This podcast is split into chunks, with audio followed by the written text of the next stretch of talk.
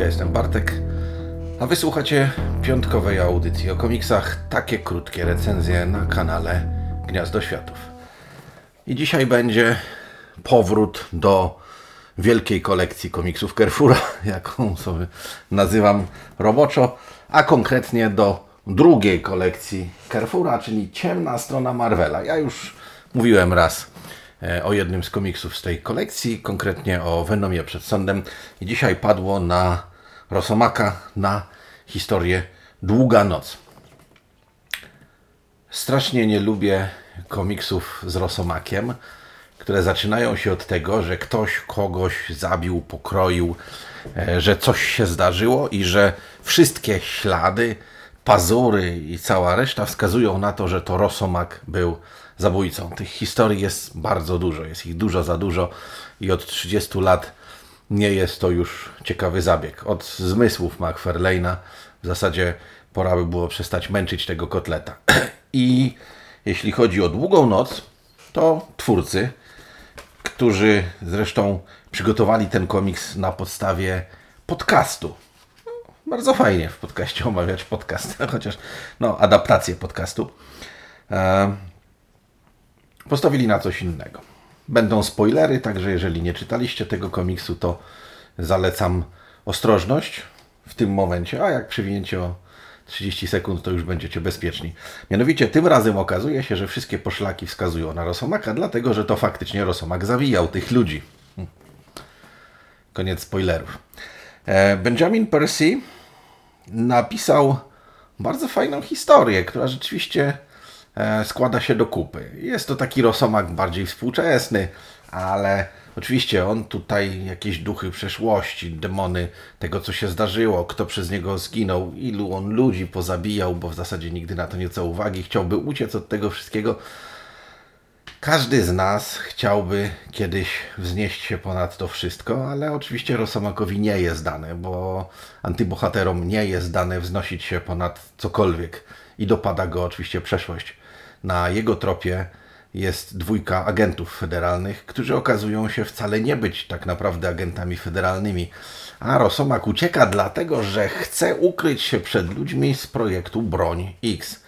Sięgamy więc tutaj bardzo daleko i bardzo głęboko i o ile nawet powiedzmy sama historia nie rozpracowywuje tych wątków, jest gdzieś wpisana w to, co aktualnie wtedy w komiksach z Makiem się działo. To jest to całkiem fajna historia. Pojawiają się starzy znajomi, chociażby Wendigo, znany właśnie już ze wspomnianych przed chwilą zmysłów, ale jest to zrobione trochę inaczej niż tam. Bardziej tak powiedziałbym chyba mniej po marvelowsku, a bliżej oryginalnego zamysłu na Wendigo z e, indiańskich mitów.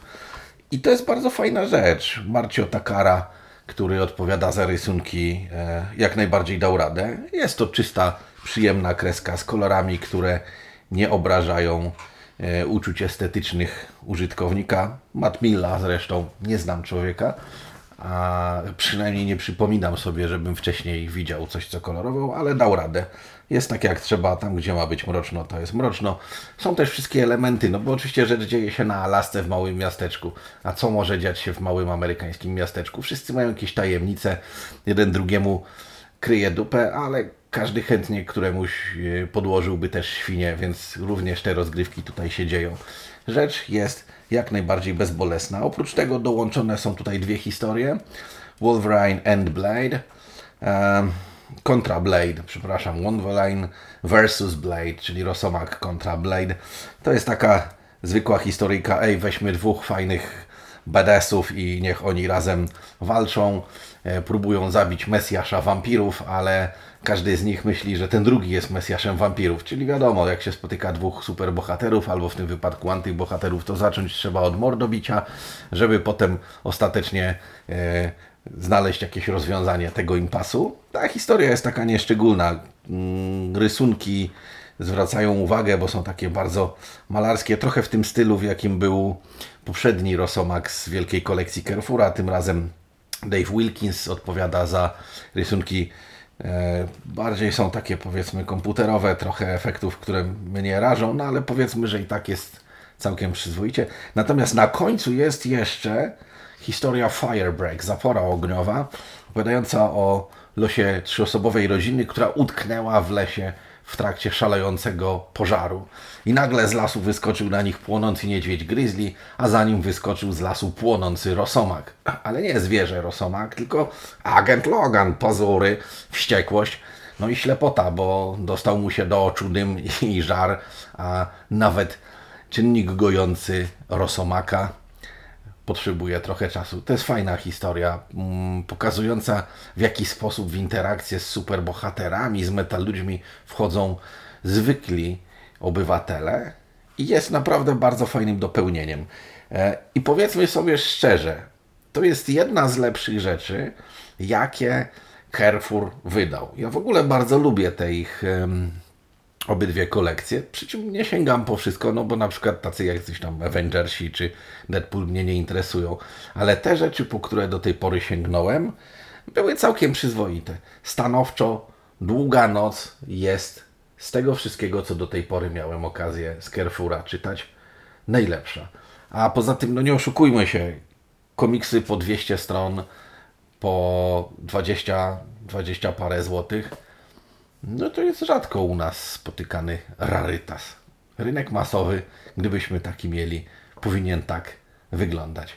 Dobra, przyzwoita, rzemieślniczo pulpa w niskich cenach. Nie tęsknimy za zeszytówkami. Przyzwyczailiśmy się do wydań zbiorczych, do omnibusów, do całej reszty. Ale ten taki pośredni format, mam nadzieję, że Carrefour stworzy jeszcze jedną kolekcję w dającej się przewidzieć przyszłości, że te dwie poprzednie sprzedały mu się na tyle dobrze, że będzie się opłacało. A Wam życzę spokojnego weekendu.